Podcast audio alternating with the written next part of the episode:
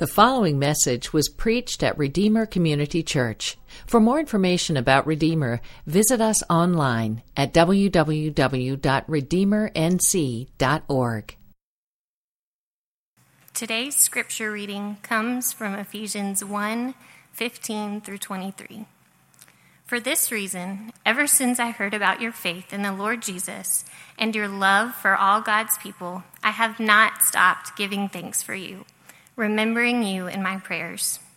I keep asking that the God of our Lord Jesus Christ, the glorious Father, may give you the spirit of wisdom and revelation so that you may know him better. I pray that the eyes of your heart may be enlightened in order that you may know the hope to which he has called you, the riches of his glorious inheritance in his holy people, and his incomparably great power for us who believe. That power is the same as the mighty strength he exerted when he raised Christ from the dead and seated him at his right hand in the heavenly realms, far above all rule and authority, power and dominion, and every name that is invoked, not only in the present age, but also in the one to come. And God placed all things under his feet and appointed him to be head over everything for the church, which is his body, the fullness of him who fills everything in every way. This is the word of the Lord. Redeemer, you can be seated. It's been a great blessing to be able to see you all today. Um, our family moved to Concord just about five months ago. Feels like just yesterday, uh, but we have deeply, deeply missed all of you. Um, so it is just such a, a, blessing to be able to see so many familiar faces and to be able to join you here today in worship and open God's Word. You and I live in a world where we can learn almost any skill from almost any teacher, thank you to technology.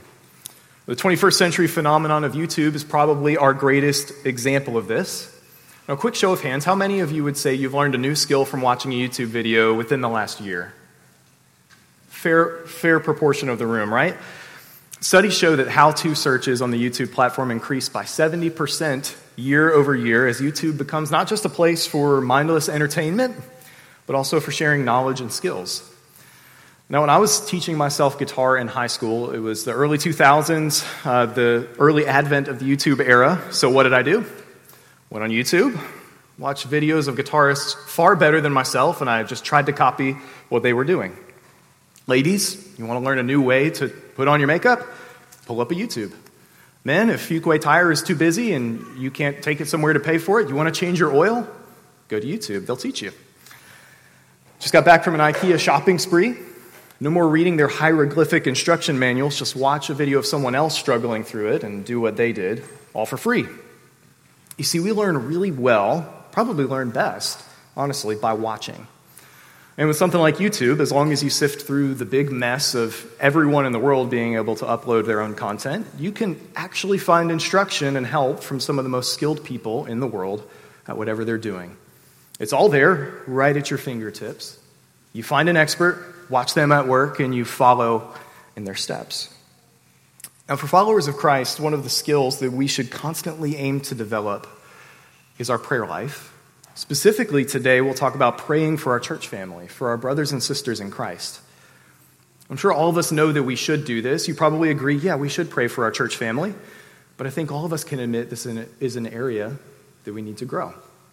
Even as Don led us through the confession of sin and, and the verses that we looked at there, I felt an, a, level of conviction that I want to grow in this. Praying for you guys, praying for the people that we're meeting with now in the Concord area as we begin to form our church praying for the church on a regular basis is an area I can certainly grow. And this is one of those spiritual skills where we learn best by watching someone far further along than we are. You might be getting concerned here as I just talked about YouTube. I'm not going to direct you to YouTube to sharpen your spiritual skills or your prayer life, but on the pages of Scripture, here in Ephesians chapter 1, we have this shining example of how to pray for the church.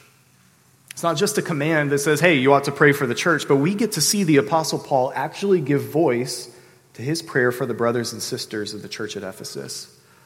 And since this prayer actually made it on the pages of Scripture, we know that it's Holy Spirit inspired, that it has God's stamp of approval, that this is the kind of prayer we ought to pray. So, if we want to sharpen our skills in praying for our fellow Christians, for our church family, Let's watch the Apostle Paul at work and let's follow in his steps. Since we're, we have not been in a series on the book of Ephesians and we're just parachuting in for a day, um, I want to take a moment to provide a little bit of context on what's going on here in this letter.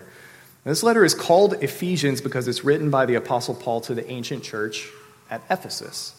If you're ever looking through a lot of these New Testament books and they have these names, the, the letter to the Philippians was written to the church at Philippi. The letter of Colossians was written to the church at Colossae.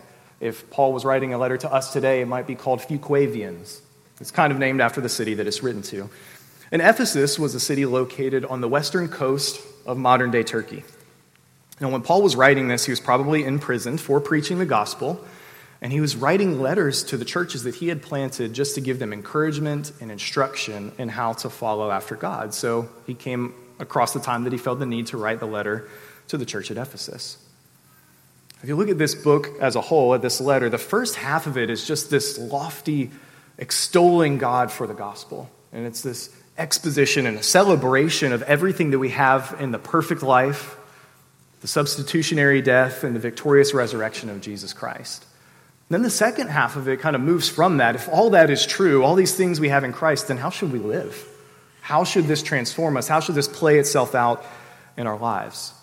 But today we're still looking at the very beginning, the very first chapter of this letter. And in verses 1 through 14 that happened just before where we find ourselves today, Paul has begun by introducing himself and just giving praise to God for the saving work of Christ. As Paul reflects on the beauty of this message, he, he does something just kind of out of nowhere. He just shifts into this prayer for the church. As we'll see, it's, it's almost like he's compelled to pray on the spot. Like he talks about all these amazing things that we have in Jesus and that he can't help but just burst into prayer for the people that he's writing to.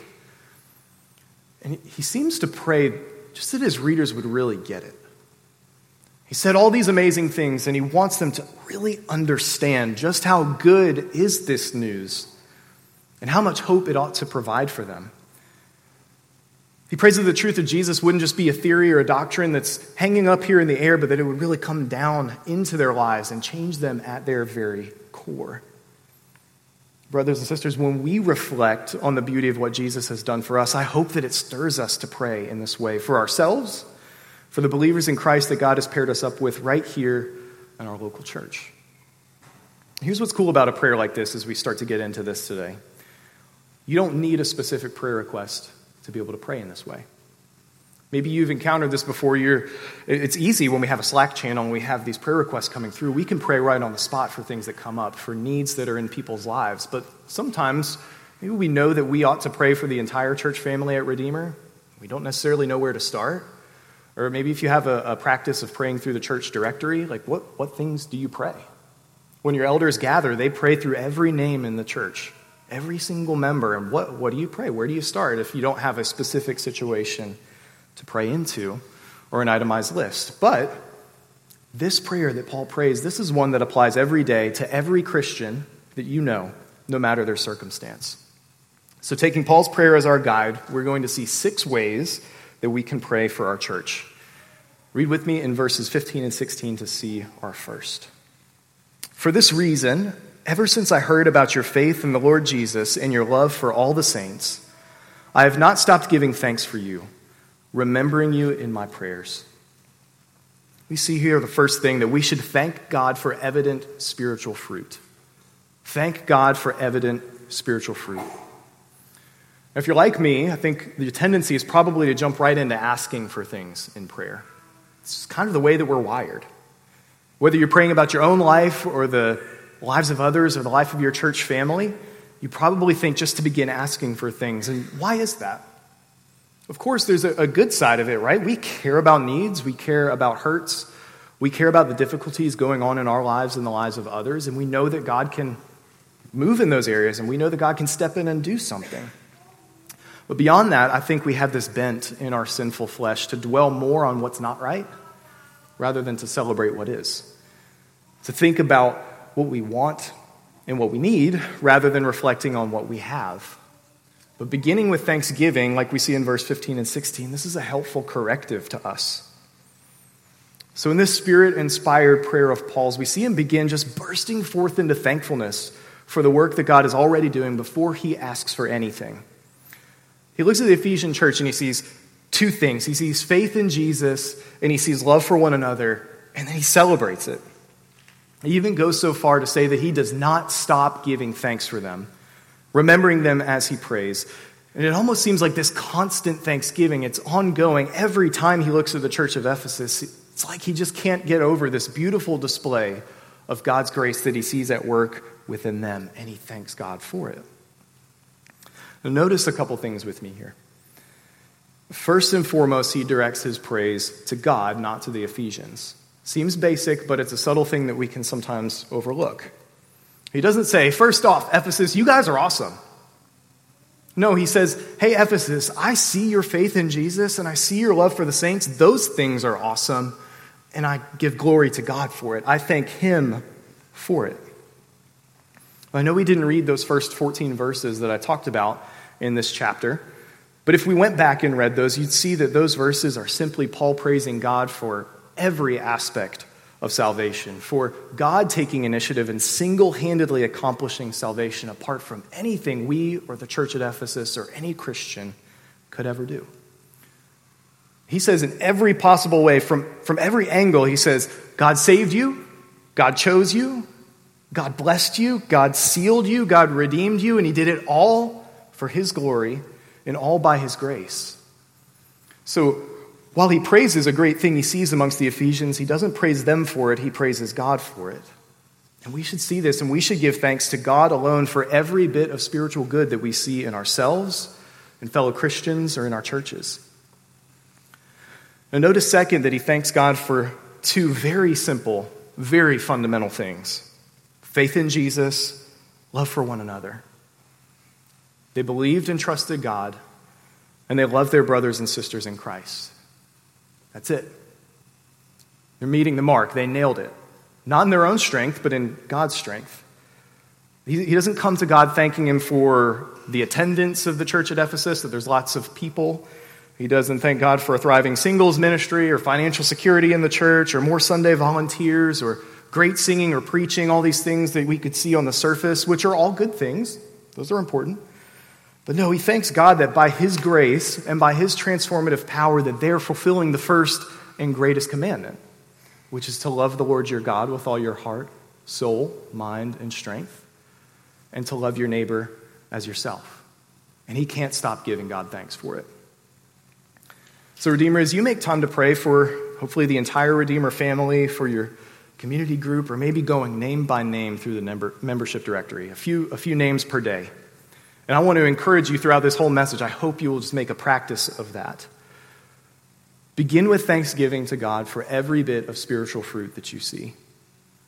Thank Him that this is a church that's built on worshiping God in spirit and in truth, that preaches His word. Thank Him that this is a place where you see acting or you see acts of loving sacrifice amongst one another, day after day, week after week. Thank Him for glimmers of spiritual growth, for every little bit of spiritual growth that you see in this church, an increasing faith in the Lord Jesus. Maybe you see the children of this church as you're serving in the children's ministry. Just grasp a little bit more of the gospel and how beautiful it is. Maybe in your community group, that person who's never spoken up prays out loud for the first time, or answers a question for the first time and contributes to the discussion. Maybe you see someone in this church trusting Jesus as they suffer through pain. Whatever it is, wherever you see these displays of faith, these displays of love, thank God for it. Battle your flesh's innate desire to start thinking about what you perceive to be lacking. Of course, all of us have those things, all these things we'd love to ask for, but start out by turning over every proverbial rock seeing evidence of God's grace in this church and in one another, and praise God for it because He alone deserves the credit. Now, Thanksgiving is where Paul starts, but it's of course not where he stops. He does pray for more spiritual fruit, and we should too, for a deepening faith in the Lord Jesus, the same faith he just thanked God for. And we'll see this request flow through the rest of this prayer. So let's look back to verse 17. I keep asking that the God of our Lord Jesus Christ, the glorious Father, may give you the spirit of wisdom and revelation so that you may know him better. You see it right there in the text, verse 17, that one of the main things we should be asking for is to pray that we would know God better. To pray that we would know God better. Church, we should have a holy discontentment regarding how much we know of God, both personally and collectively. Never to induce shame, but we should have this holy yearning within us to just know Him more, to burrow down more deeply into His truth, and understand more of all that we have in Jesus. We should seek to believe Him more, to know Him more, and in so doing, to love Him more deeply. After all, the very reason that God saved us is that we might know him. Jesus himself said this in John chapter 17. We actually get to see Jesus pray for the church. We see Jesus speaking to God on our behalf. And he says this in John chapter 17. He says, This is eternal life, that they may know you, the only true God, and the one you have sent, Jesus Christ. So if Jesus himself describes the blessing of eternal life as knowing God, in this life and in the age to come, then that's the blessing that we should burrow down deeply into with everything that we have. After all, isn't this the very reason that we gather together week after week to do the same thing we did the week before? To sing the same songs we've sung a thousand times before? To listen to the same book and the same Savior proclaimed? To take the same bread and the same cup? By the way, I've missed the Redeemer communion bread. Is Great blessing to have it in first service. To see and be known by the same people. There's something in us that always wants something new and novel, but that's not what we need. What we need is to dig deeper into what we already know and what we already have. So, as Paul prays in this prayer, he's essentially saying to the Lord, Father, they know you. They know you and they believe you and they have faith in you and they love one another. Look how amazing this is, but God, don't let it stop there. He prays that they would know him better, that they would keep on going, that their knowledge of their salvation would keep on deepening. Now, notice here that the deeper knowledge of God, it comes by the Holy Spirit. It's not natural to us. It's not something we can work up by our own will. It is supernaturally given by God.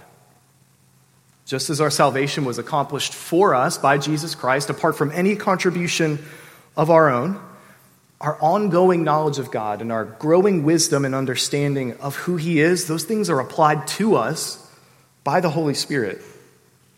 Actually, if you look closely at this verse, we see this just beautiful theological truth. We see every person of our triune God at work in every aspect of our salvation.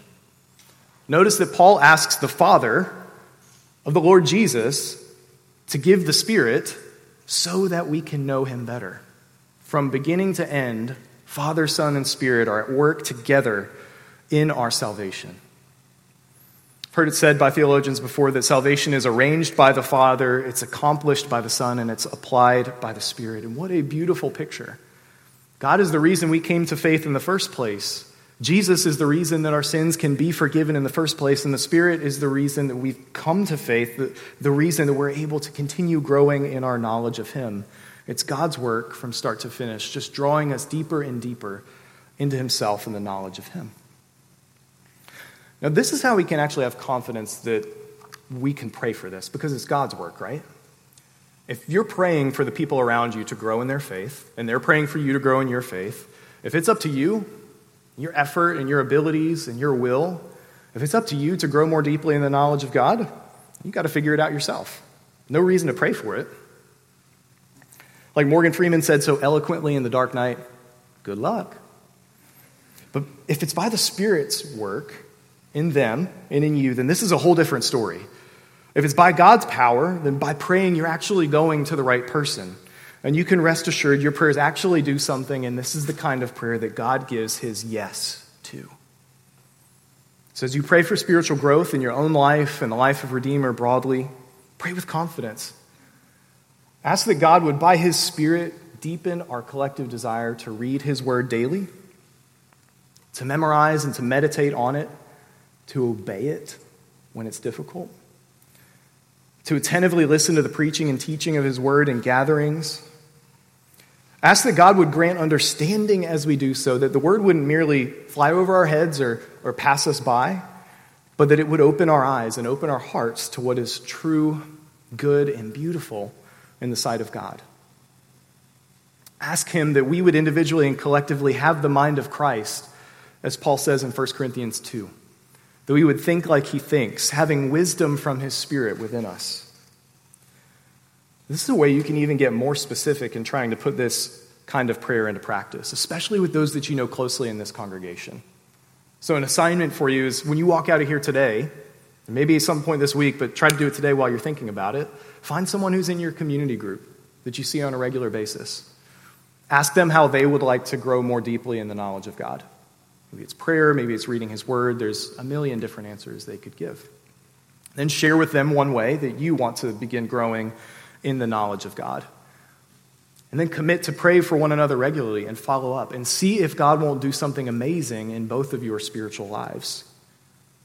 After all, it gives us something that we can pray for that goes right in line with this verse that we're reading through today. So we see Paul pray that the Ephesians would know God better, but he follows this with just a greater unfolding of what they need to know. In the next few verses, we see that the knowledge he's talking about isn't an intellectual knowledge of information, but it's a deep embrace. It's total reliance upon these truths. Let's read verses 18 and 19 together, and we'll continue to unpack it. Verse 18 I pray also that the eyes of your heart may be enlightened in order that you may know the hope to which he has called you, the riches of his glorious inheritance in the saints, and his incomparably great power for us who believe. So, we're going to look at three things here in these two verses hope, inheritance, and power. We'll go through them one by one. The second will need a little more explanation, but we'll get there in a minute. First, the hope to which he has called us. We see in verse 18 that in praying for the church, we should pray that we remember our hope. Pray that we remember our hope. Now, what is our ultimate hope as Christians? Is it something that might happen? Is it something that we hope to see but really can't be sure? Is it a pipe dream? You see, in our language, in our everyday usage of the word hope, we've really, really watered it down. For example, I grew up in the Washington, D.C. suburbs in Sterling, Virginia, and I have been a lifelong Washington fan. Washington football team, commanders, whatever you feel like calling them. Feels up in the air right now. uh, at their last Super Bowl win, I was barely over a year old. It was 1992. I was alive when it happened, but I've got zero recollection of it. And I've watched pretty much every season. I've seen nothing close to a Super Bowl win. I hope that before I die, that I will see the, the Washington guys win a Super Bowl. but that's all it is. That's a pipe dream. Is Christian hope like that? By no means. Friends, Christian hope is absolute rock solid assurance and certainty of our future in Christ. It's unshakable confidence that our salvation will be completed with a resurrected body, never to get sick or die again, being fully conformed to the likeness of Jesus, with total freedom from sin even from temptation, living forever in a perfected heaven and earth, perfect unity with God, and eternal life from everlasting to everlasting. Friends, this is hope. And Paul prays for the Ephesians and really for us that we might know it. Of course, if you've become a Christian, you know it in theory. You, you know that there's eternal life awaiting you, but really, he means that we might remember it. He means that we might cling to it it's so easy to forget, right? Just look at the world around us. We live in a world that's absolutely ravaged by sin, by brokenness. Natural disasters, they abound year after year. A global pandemic the last few years has changed everything. We have a crazy economy. We don't know what's going to happen. Multiple mass shootings in our own nation just in the last two weeks. International wars and terrorism. I don't recount these things to prophesy the apocalypse, but this is just the sad reality of our sin sick world. And it pulls our eyes away from the, from the hope that only we have as Christians. And of course, this brokenness, it touches down into our own lives too, even if we feel a little bit distant from those national and international tragedies. All of us here know the searing pain of losing someone close to us. Many of us here, some in this room, know the pain of chronic illness. Many of us know what it's like to have broken family relationships, lost friendships, abandonment, rejection. But friends, if you're in Christ, even this present suffering, it does not compare with what we have in Christ. It ought not shake our hope if we remember and cling to that hope. Because a glorious future awaits you. These light and momentary afflictions are storing up for us an eternal glory that far outweighs them all. So, as you pray for yourself and, and for your brothers and sisters in Christ, for your entire church family, pray that we would remember our hope. When we have our eyes set on the certain future of perfected glory, we can look on the brokenness of this world. We can persevere through it, and we can minister to it without being driven to despair. Let me say this briefly. If you're here today and you would not say that you have that hope in Christ, maybe you're not a believer in Him, you haven't placed your faith in His perfect life lived on your behalf, in His death on the cross in your place, in His resurrection from the dead to conquer sin and death. If you haven't believed that yet and begun a relationship with Him, talk to one of us after the service. Maybe someone invited you here, talk to them. Find one of the pastors who you've seen on stage today even come talk to me after the service. We would love to share with you more how you can have this hope as well that is not shaken by the things around us in this world. And the thing that Paul prays that we would remember and cling to. Now, next, as Paul continues, he prays in verse 18 that the Ephesians would know the riches of his glorious inheritance in the saints. And by this, he's getting at the fourth thing that we ought to pray for. It's to pray that we would rest in his delight. Pray that we would rest in his delight. Admittedly, this wording is going to require a little bit of an explanation, how, how I came to this conclusion from the text here, but follow with me. So the statement reads The riches of his, that's Christ's, glorious inheritance in the saints. And often in the New Testament, and even in this letter to the Ephesians, when the word inheritance comes up, it's usually referring to our inheritance in Christ, what we receive from and in him. But here, Paul speaks of Christ's inheritance in the saints. Who are the saints? It's the church. It's the family of God who have been redeemed by faith, who have repented from sin and believed the gospel and therefore are walking with Him. It's you and it's me if we've come to Him by faith. Now that's crazy, right? That we are His inheritance. This might sound a little odd to your ears, but please trust me, I'm not glorifying you and me, neither is the Apostle Paul. Apart from Christ, we are lost, we are stained by sin, and we are unworthy of God. But this truth that we are his inheritance is actually something that flows all through the Bible. Consider the Old Testament book of Deuteronomy, chapter 32, verse 9. But the Lord's portion is his people, Israel his own inheritance. Consider the words of Jesus himself. We're looking back at John 17 again. As Jesus prays to the Father, consider the words that Jesus says when he speaks of the church. He says in verse 6 I have revealed your name to the people you gave me from the world. They were yours, and you gave them to me. There's a sense that Jesus receives the saints from the Father. I pray for them. I'm not praying for the world, but for those you have given me because they are yours. Verse 24 Father, I want those you have given me to be with me where I am, so that they will see my glory, which you have given me because you loved me before the world's foundation. Friends, those are the words of Jesus in John 17. He says that God gave us to him as a gift, an inheritance from out of the world and Paul describes us not just as an inheritance, but a glorious inheritance. In a sense, as Christ's very riches. We are a prized possession. Those of us who embrace a more reformed theology might struggle with this statement, at least on its surface. This agrees with reformed theology, but sometimes our bent goes the other direction. I'm not going to get into all the details of reformed theology. It's something that many of us here uh, embrace, but one of the things that reformed theology will emphasize is that in our natural state, human beings are corrupt to the core and only deserving of God's wrath and God's judgment, that there's nothing good in us. Have you seen this meme before? But how do you know if your dog has become reformed? You come to me and you say, Who's a good boy? And your dog says, No one is good, not even one. That's how you know. But this delight that God has in us, it's not because of anything inherently good in us.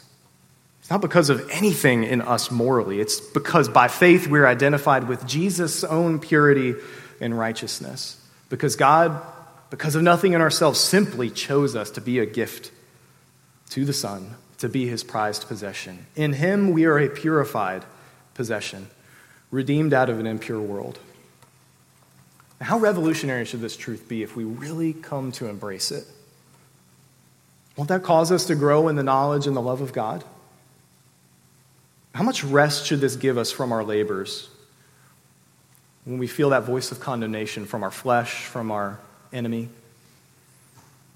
Knowing that we are his portion, that we are his inheritance, that we are his prized possession and the object of his saving delight.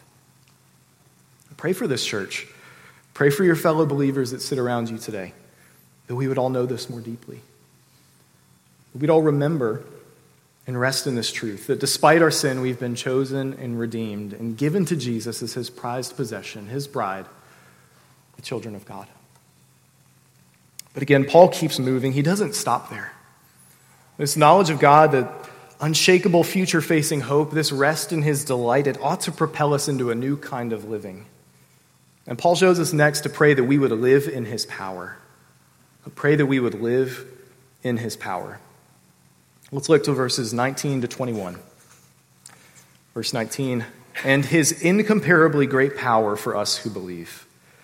That power is like the working of his mighty strength, which he exerted in Christ when he raised him from the dead and seated him at his right hand in the heavenly realms, far above all rule and authority, power and dominion, and every title that can be given, not only in the present age, but also in the one to come.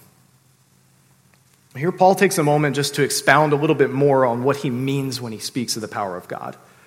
And of all the things he could say, he could talk about creation and miracles or all kinds of things he could point to, but he points directly to the greatest example of God's victory in all of Scripture. That's the resurrection of Jesus, his defeat of death, and his ascension to the Father, where God has now enthroned him above every power in heaven and on earth. Again, all of this, as Paul has already been doing, it all still centers around our great salvation. This example is his greatest, most victorious, most triumphant display of power. Again, you look back to the Old Testament and we see the same kind of thing. We see the Old Testament praising the power of Yahweh. It always has to do with his power to save his people. With his strong right arm, how he pulled the people out of Egypt, right? The Exodus is so often the example that we get in the Old Testament. When it speaks of how powerful God is, it speaks of how he brought them out of Egypt and established them in a land. And just as he brought the Israelites out of slavery to Egypt and established them in the land of Canaan, so he brings us out of slavery to sin and death and establishes us in his kingdom, which one day will fill the entire earth in a reunited new heaven and new earth for all eternity. Now, notice here that his power to save is for us. It says in verse 19, his incomparably great power is for us who believe. But not only that, this power is given to us. If we were to jump ahead to Ephesians chapter 2, you would see this idea of Jesus being enthroned come up again. You'd see in Ephesians 2 6 that we have been raised up with Christ and seated with him in the heavenly realms. You and me, seated with him, sharing in his victory. His victory is ours.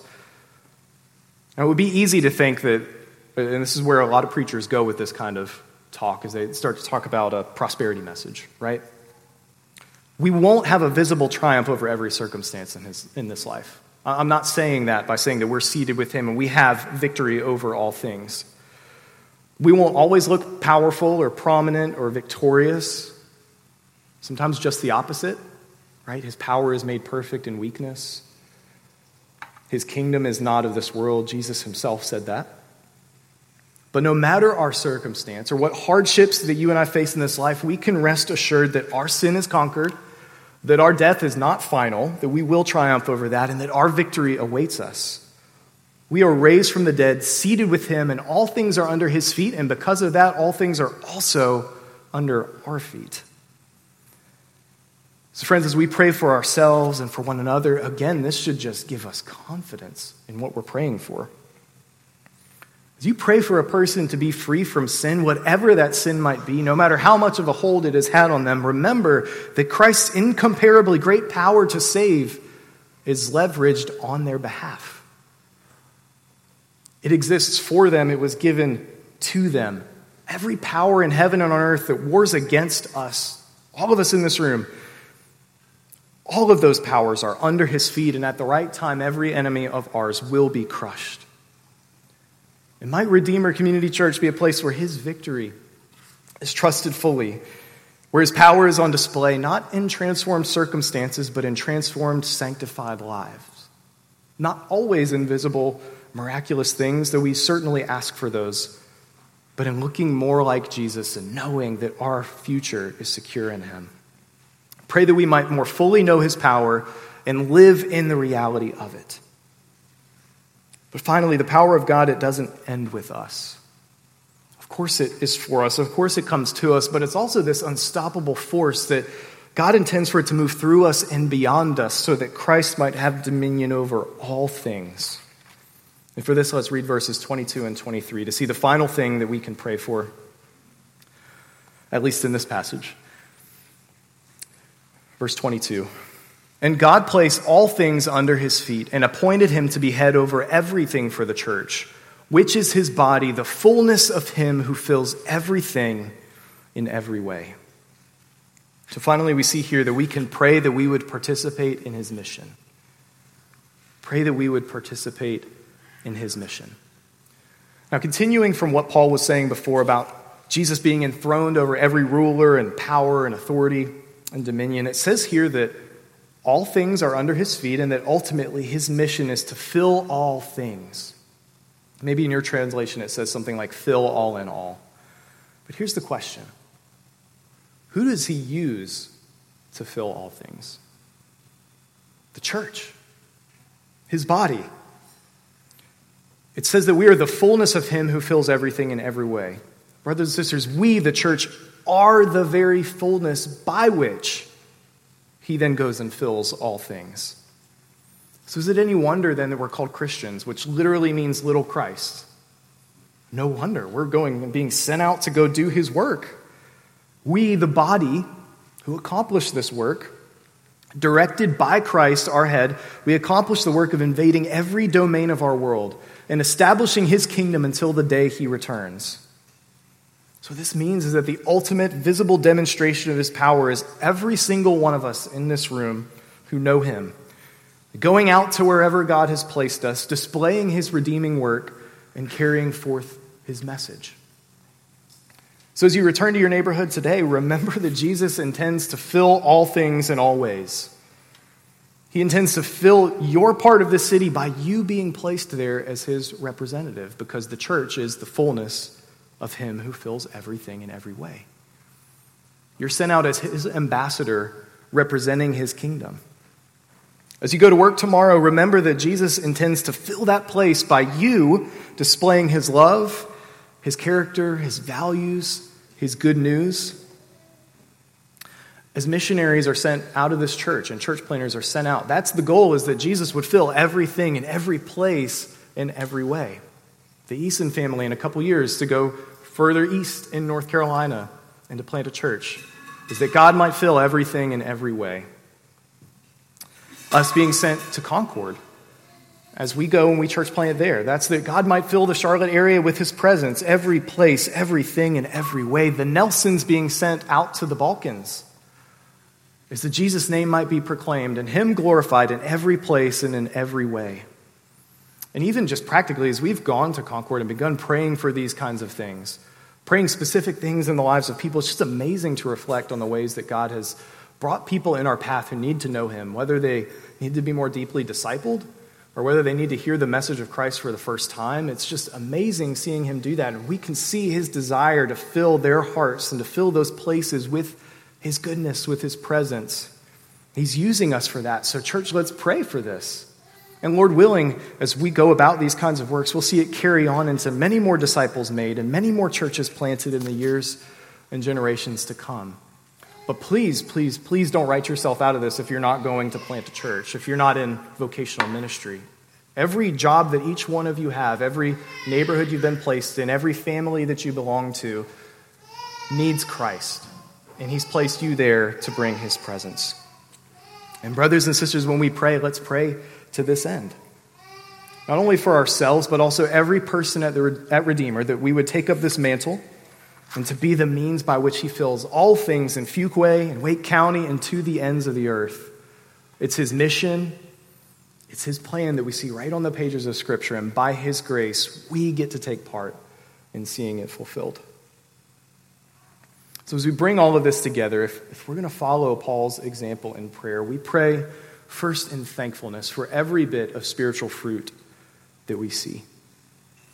We pray that we and the rest of our spiritual family in Christ might know God ever more deeply. I pray that we would keep our eyes fixated on the eternal hope that we have in Christ, resting in his delightful possession of us and living in his power and filling every place with his presence. You and I and every Christian we know, we need prayer for this. And really, this prayer at its core, from start to finish, is just a celebration of the gospel, right? It's thanking God for what He's already done in Christ. It's acknowledging the fruit that already exists, and it's praying that it would take root ever more deeply, having its full effect in our lives, both individually and corporately. And this kind of prayer should arm you to pray for your brothers and sisters in Christ every day. Now, I hope what you'll do as a result of this is continue to use a tool like Slack, which is an amazing place for us when we have something going on in our lives to share a prayer request and to get prayed for right on the spot for that thing. What an amazing tool. We are stealing that idea at Risen Church in Concord because it's amazing. God hears every single one of those prayers, and so often we've seen those kinds of things answered in very, very powerful ways. What a blessing it is to be able to intercede for a brother or sister in need. But I hope that you'll also commit to pray regularly in just a consistent, maybe even a disciplined way for every name in the Redeemer directory.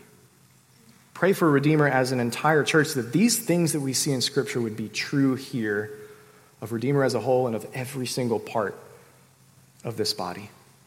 All of us need this prayer, and all of us have the joy of being able to pray this prayer for ourselves and the others around us.